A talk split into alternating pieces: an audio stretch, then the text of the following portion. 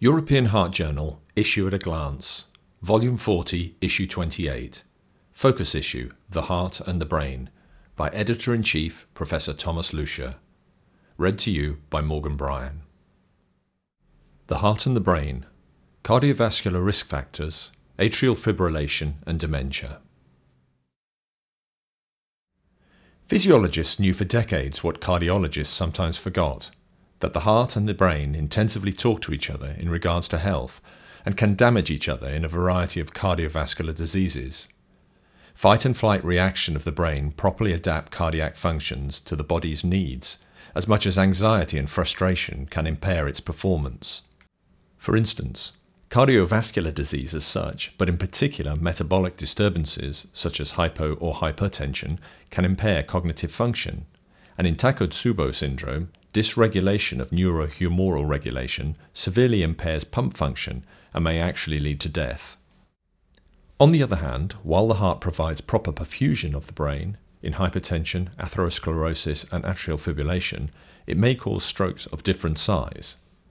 The latter issue is impressively documented in the fast track contribution entitled Associations between Vascular Risk Factors and Brain MRI Indices in UK Biobank by Simon R. Cox and colleagues from the University of Edinburgh in the United Kingdom, who investigated associations of smoking, hypertension, pulse pressure, diabetes, hypercholesterolemia, BMI, and waist hip ratio with brain macro and microstructure in 9,722 individuals of 44 to 77 years of age.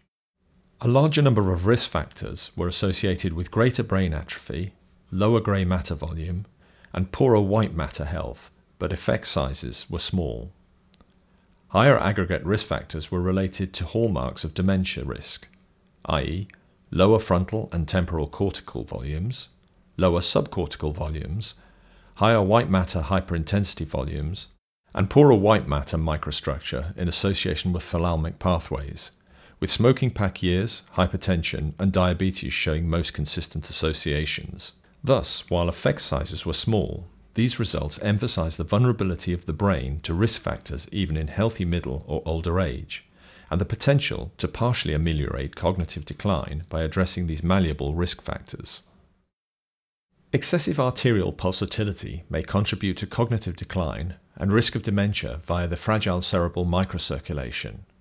This is discussed in the fast track paper entitled Carotid artery wave intensity in mid to late life predicts cognitive decline, the Whitehall 2 study, by John E. Deanfield and colleagues from the Institute of Child Health in London, United Kingdom.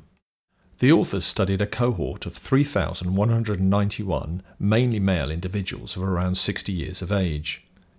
Mean adjusted 10 year decline in standardized global cognitive score was 0.39. Higher forward travelling compression wave intensity at baseline was associated with accelerated cognitive decline during follow up. Compared to other participants, this group was approximately 50% more likely to develop cognitive decline even after multiple adjustments. Thus, elevated carotid artery wave intensity in mid to late life predicts faster cognitive decline in the long term, independent of other cardiovascular risks discussed above. The manuscript is accompanied by an editorial by Michael Frenneaux from the University of East Anglia in Norwich, United Kingdom. Furthermore, atrial fibrillation, with or without hypertension, is generally regarded as a risk factor for dementia, though longitudinal studies assessing this association were inconsistent. In their article, Risk of Dementia in Stroke Free Patients Diagnosed with Atrial Fibrillation, data from a population based cohort, Bo-Young Joung and colleagues from the Yonsei University in Seoul, Republic of South Korea, aim to determine the effect of atrial fibrillation on the risk of developing dementia using a longitudinal, community based, and stroke free elderly cohort of 10,435 participants aged 60 years or over with incidence of atrial fibrillation. After adjustment, the risk of dementia was significantly increased by incident atrial fibrillation with a hazard ratio of 1.52, even after centering for stroke. Incident atrial fibrillation increased the risk of both Alzheimer's and vascular dementia. Among patients with incident atrial fibrillation, oral anticoagulant use had a preventative effect on dementia with a hazard ratio of 0.61. Thus, in an elderly population, incident atrial fibrillation is associated with an increased risk of dementia, independent of clinical stroke and oral anticoagulants being protective. These important results are further discussed in an editorial by Stefan Osswald from the University of Basel Hospital in Switzerland. Anticoagulants, both vitamin K antagonists and novel oral anticoagulants, reduce stroke in patients with atrial fibrillation. However, their effects on dementia are unknown. This is addressed in an article entitled Less Dementia and Stroke in Low Risk Patients with Atrial Fibrillation Taking Oral Anticoagulation by Leif Friberg and colleagues from the Karolinska Institute in Stockholm, Sweden. They investigated this in 456,960 individuals with a hospital diagnosis of atrial fibrillation.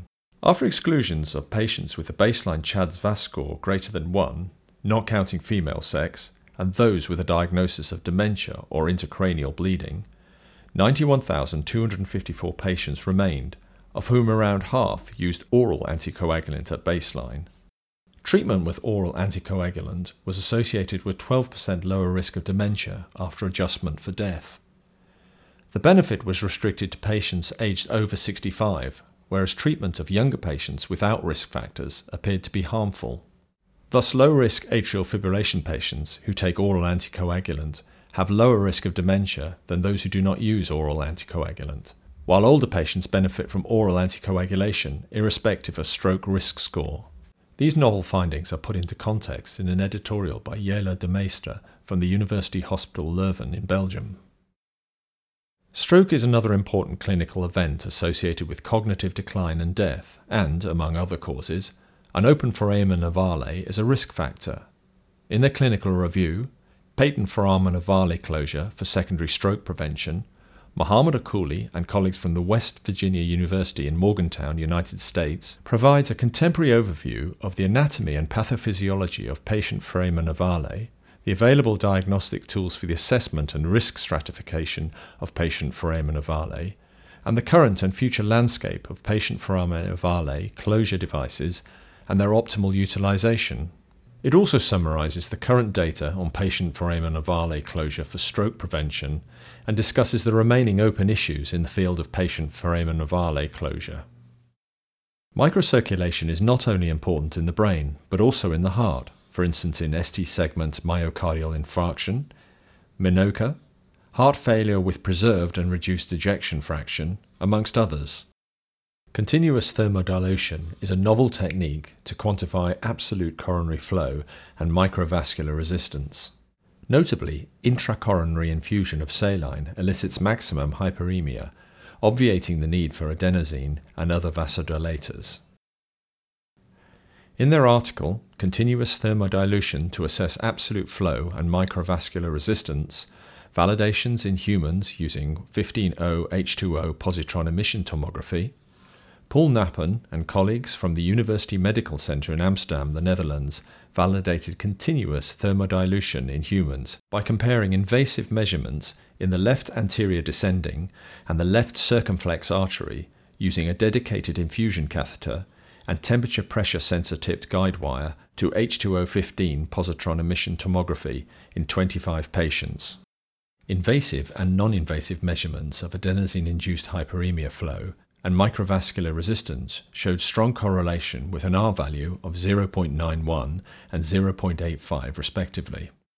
Absolute flow and microvascular resistance also correlated well between measurements with and without adenosine and showed good agreement. Thus, continuous thermodilution is an accurate method to measure absolute coronary flow and microvascular resistance. The implications of these findings are further elaborated on in an editorial by Adrian Banning from the John Radcliffe Hospital in Oxford, the United Kingdom. Comprehensive data on research undertaken in cardiovascular medicine can inform the scientific community and can support policy building. In a special article entitled Hot Topics and Trends in Cardiovascular Research, Karin R. Sipido and colleagues from the University of Leuven in Belgium Use the publication output from 2004 to 2013 and 2014 to identify topics and trends in cardiovascular research. They identified and labelled 175 cardiovascular topics and 20 large document clusters with concordance between the approaches. Overarching, strongly growing topics in clinical and population sciences are evidence based guidance for treatment, research on outcomes, prognosis, and risk factors. Hot topics include novel treatments in valve disease, coronary artery disease, and imaging.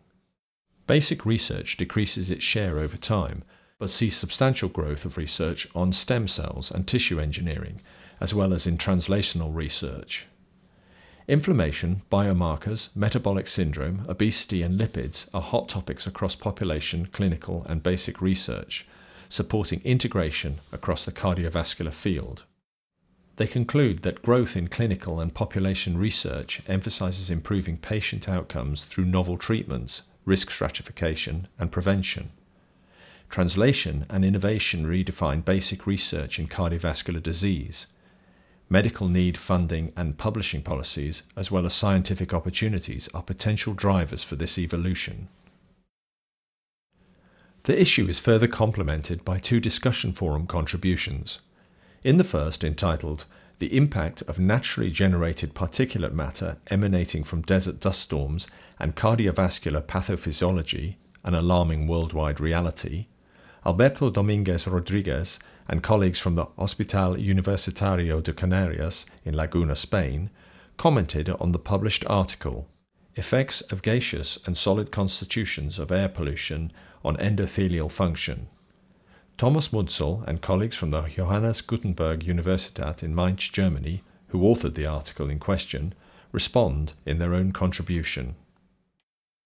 The editors hope that this issue of the European Heart Journal will find the interest of its readers.